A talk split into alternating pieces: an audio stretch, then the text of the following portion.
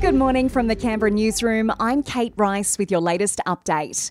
International travellers aren't touching down at Canberra Airport just yet, but the airport is hoping to have direct flights to Singapore running in the next 12 months.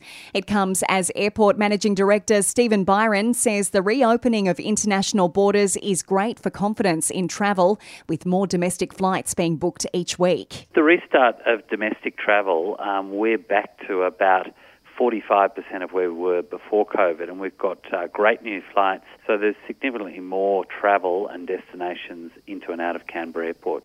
The UK is now very much living with COVID. British PM Boris Johnson confirming almost all remaining restrictions there will be removed. From this Thursday, we will end the legal requirement to self isolate following a positive test. We will end routine contact tracing and no longer ask fully vaccinated close contacts and those under 18 to test daily for seven days. Some health experts are calling it a risky move, though, warning of a surge in cases.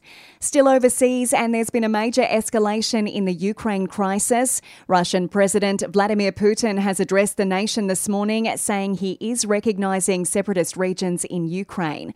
The announcement is being seen as a major setback for any possible peace talks. The 12 year manhunt for one of Australia's most wanted criminals is over.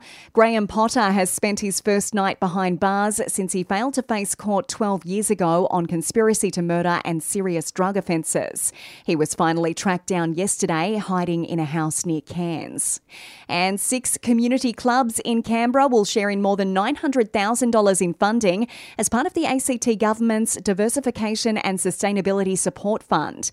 Gaming Minister Shane Rattenbury says says it's about helping local clubs diversify their income stream away from gambling based revenue. We're seeing some clubs putting solar panels on, other clubs improving their catering facilities so they can make more money from hospitality and be less reliant on their poker machine revenue.